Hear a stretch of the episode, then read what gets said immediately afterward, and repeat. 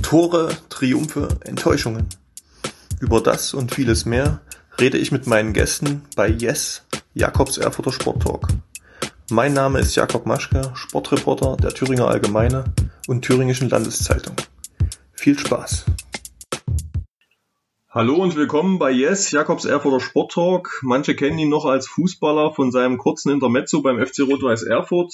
In Erfurt hat Andrew Harris dann auch seine eigentliche Bestimmung gefunden. Im Zuge der WM 2006 in Deutschland gründete er den Verein Spirit of Football, der sich international für Integration und Gleichberechtigung engagiert und prominente Unterstützer wie Jürgen Klopp hat.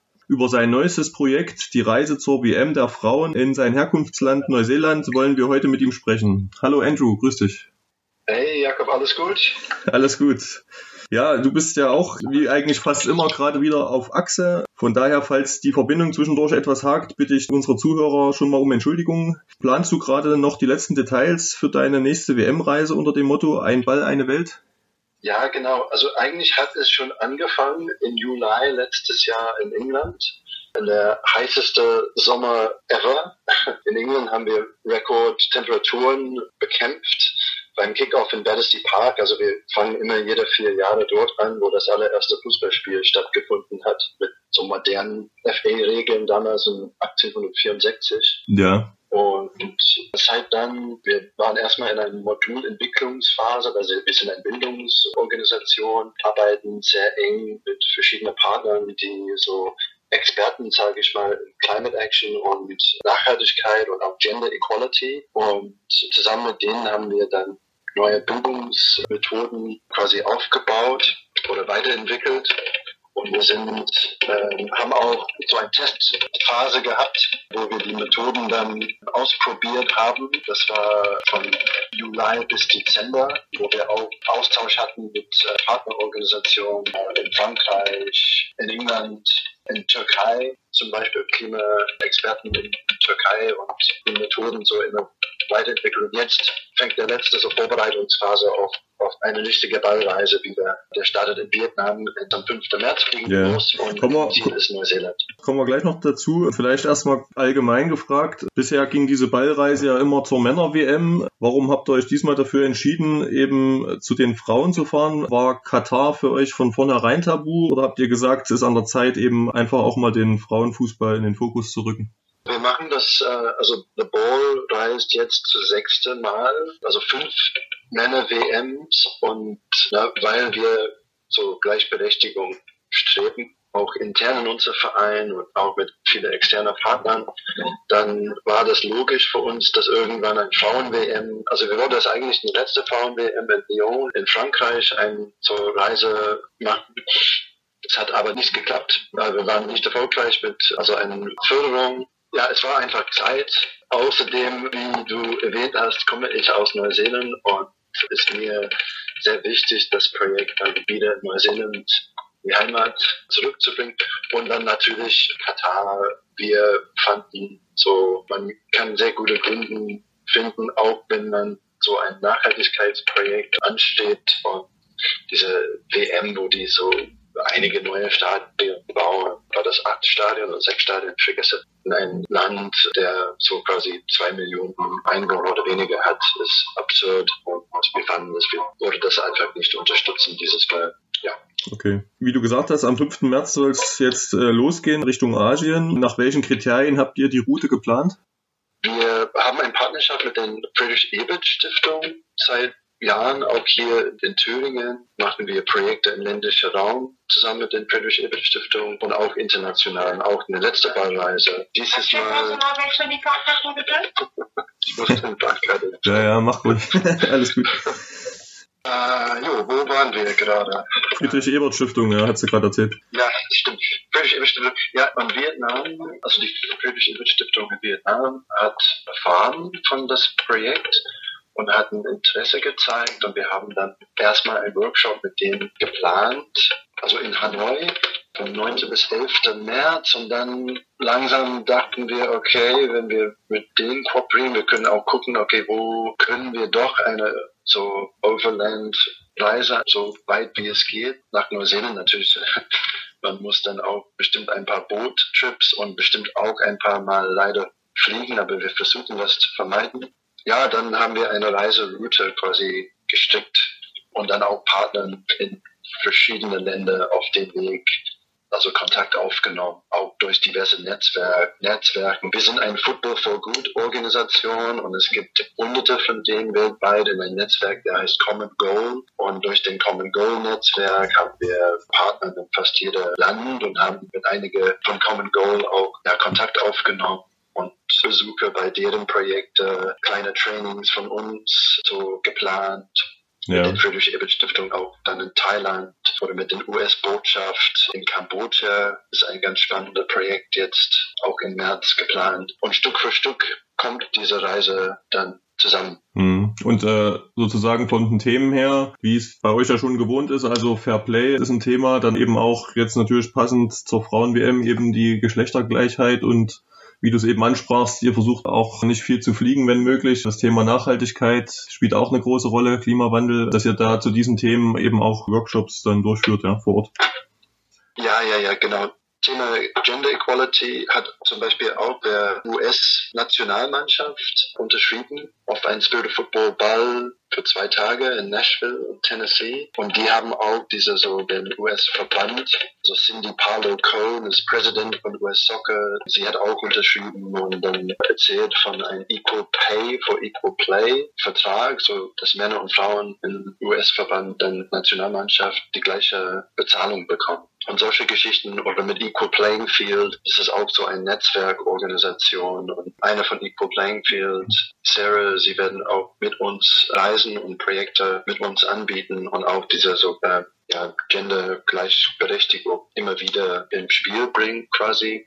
Und dann seit 2019 arbeiten wir in Erfurt verschiedene Projekte mit dem Renn-Netzwerk, Renn-Mitte. Josef Alke ist sehr bekannt in Erfurt, also ist ein bisschen Nachhaltigkeitsguru. Und zusammen mit Renn, regionalen Netzwerk Nachhaltigkeit, haben wir dann Bildungsmodule entwickelt, durchgeführt, auch in Unternehmen wie EVAC oder Berufsschulen, Schulen, Training of Trainers und ist uns immer wichtiger geworden. Und jetzt gehen wir quasi auf Reise damit, also wo wir die Methoden, die wir haben, auch weitergeben aber gleichzeitig erfahren, was sind die Klima-Challenges in Vietnam zum Beispiel oder in Hanoi, Sea Level, Rising, Pollution. Es gibt so verschiedene Problemstellungen, unterschiedlich sind in diesen Nationen. Wir wollen dann die auch erfahren und unsere Methoden sind eher Menschen ins Gespräch zu bringen und Menschen in Action zu bringen. Was kann ich machen als ein Individual und was können wir als Community machen, unsere Community stärker zu machen, nachhaltiger zu werden. Wir finden, dass das eine Thematik, der super gut zu uns passt. Zuerst haben wir gedacht, oh, Nachhaltigkeit ist das wirklich so eine von diesen Wörtern, die du hörst immer wieder. Aber für uns ist das so eine sehr holistische Sache und was total Sinn macht und auch verstärkt, was wir schon machen, wie du erwähnt hast, mit Fairplay, Gender Equality. Ja, das mhm. passt zu uns. Okay. Das ist auch wichtig. Die Tour, die ihr geplant habt, klingt ja sehr spannend. Also geht ja dann auch so Richtung Philippinen weiter, Indonesien, dann auch so kleine Inselstaaten, Fidschi, Vanuatu, Kiribati. Eventuell wirst du selbst da die ganze Zeit dabei sein oder zwischendurch dann auch mal, um in der Fußballsprache zu bleiben, aus und wieder eingewechselt dann? Ja, wir haben so ein Team von vier Leute erstmal. Es wird wahrscheinlich ein paar Auswechslungen geben. Die Reise ist wirklich, ja, wie gewohnt bei Spirit. Es ist immer so wenig Budget dabei, viel äh, Herzblut. Es ist ein Puzzle, der langsam zusammenkommt. Also es sieht aus, dass ich wird die ganze Reise machen und wir haben eine Botschafterin, Valerie Nolasco heißt sie, aus den Philippinen. Sie ist auch ein Indigen und, und arbeitet bei den UN für die Rechte von indigenen Bevölkerung und wird uns da auch connecten mit indigenen Communities in diesem Gebiet, auch in der Südpazifik, auch in Neuseeland und Australien und das finden wir auch super spannend. Ja, die Reiseteam wird sich doch ab und zu ein bisschen ändern. Aber wie gesagt, es ist ein Puzzle und ich kann nicht genau sagen, wer wann sein wird. Yeah. Außer die erste Etappe ist quasi Vietnam, Kambodscha, Thailand und die Philippinen. Und da sind wir ein Team von vier Leuten. Wie viele Klamotten nimmst du für so eine Reise mit? Also, wenn man mal so fragen darf, reichen da überhaupt die Unterhosen, die du hast? ja, also wenig, wenig wie möglich.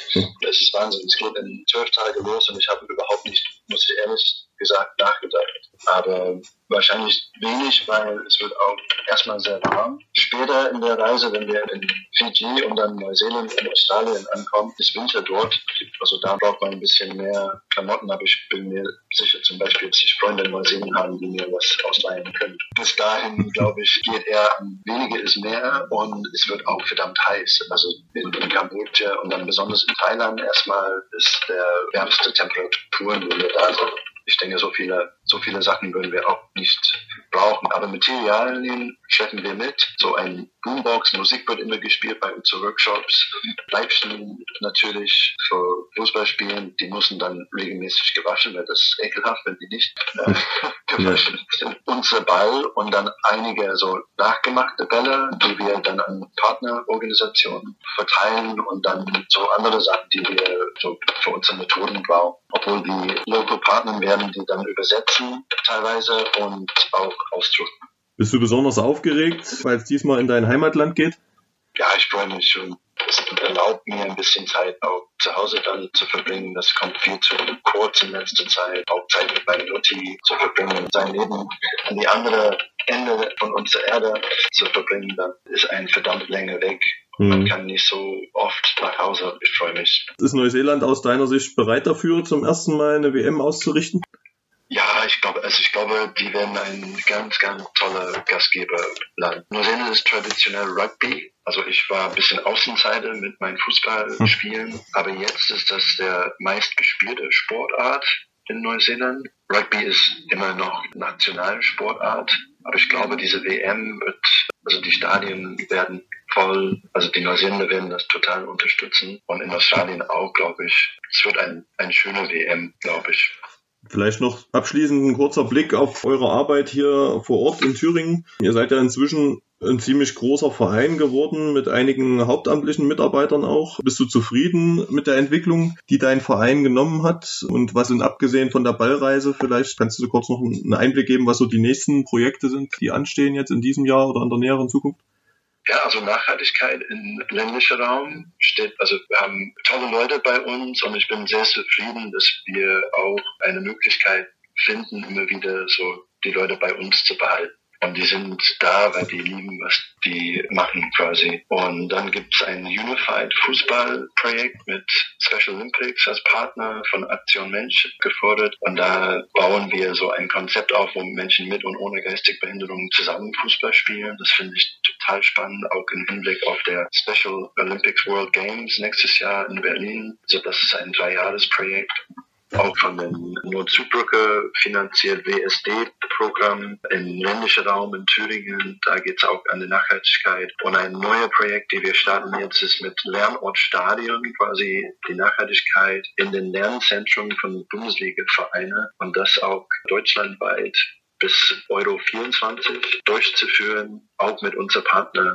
REN, REN Mitte, aber wahrscheinlich auch andere REN, REN Nord, Süd und West und dann mit den Kobo direkt in Erfurt, seit Jahren Problem mit, mit Kobo in Erfurt oder Erfurt Südost sind wir von Jugendamt mit einer Dreiviertelstelle, wo wir jetzt jemanden, also Sozialarbeiter, Arbeiterin suchen. Wenn jemand da Lust hat bei Spirit und einen Abschluss in Sozialbereichen, dann meldet sich bei uns. Ja, in Erfurt ist unser gern auch mit ukrainische, also Integrationsprojekte, auch mit Frauensport und Futsal, so integrative Art und Weise Futsal. Mhm. Ja, wir sind sehr etabliert.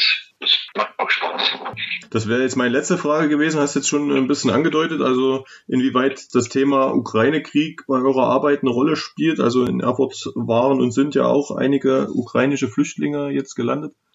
Also wir haben im März sind wir mit drei Bussen losgefahren zur Grenze und haben 16 Leute abgeholt. Die haben wir bestmöglich versucht zu integrieren. Auch andere mit Deutschkurse, also Sven zum Beispiel, Sven Südeberg macht einen Deutschkurs bei uns im Büro. Es gab auch Malkurse und Frauensport und die Oksane jetzt, die bei uns ihr Bufti macht. Also sie ist Fußballspielerin, Trainerin und macht super aktiv bei uns in Projekte. Und es gibt auch ein paar andere Leute, die auch, die wir so aktiv einbinden wollen in unsere Arbeit und die haben auch Lust. Du hast auch gefragt, bin ich happy mit den Entwicklungen von den Vereinen? Ja, aber ich sehe das nicht so, dass wir nicht, dass wir wollen übelst groß werden. Wir sind happy, so relativ klein zu sein. Also wir tun unser Bestes und haben tolle Leute dabei.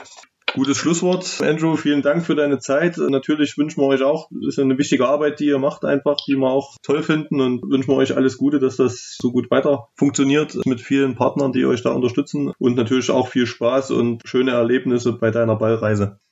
Ah, danke. Ich habe auch vergessen zu sagen, dass wichtig ist zu erwähnen, das Projekt ist von der Swedish Postcode Stiftung unterstützt, unsere Ballreise. Also die sind quasi der Basisgeldgeber. Es gibt dann andere Partner, die uns da für verschiedene Teile dann unterstützen auch. Aber die sind die Hauptgeldgeber und ermöglichen, dass wir das Projekt aufgebaut haben und durchführen können. Ja, das hatte mir Sven schon erzählt, dass ihr teilweise auf ziemlich abenteuerlichen Wegen sozusagen äh, manchmal eure Geldgeber findet. Also das ist ja auch immer ganz spannend, wo man dann auf einmal irgendwie dann was herbekommt, eine Unterstützung. Ne? Ja, das ist, das, das ist verrückt. Ja. ja. Und total wichtig. Ja. ja. Vielen Dank, Andrew. Alles Gute. Danke dir. Mach's gut. Ciao. Yes. Wenn Ihnen, liebe Zuhörer, der Podcast gefällt, können Sie ihn gern auf der Homepage der Thüringer Allgemeine oder Thüringischen Landeszeitung abonnieren. Feedback, Fragen und Anregungen können Sie per Mail über jakob.maschke.funkemedien.de oder bei Facebook an mich richten. Bis zum nächsten Mal.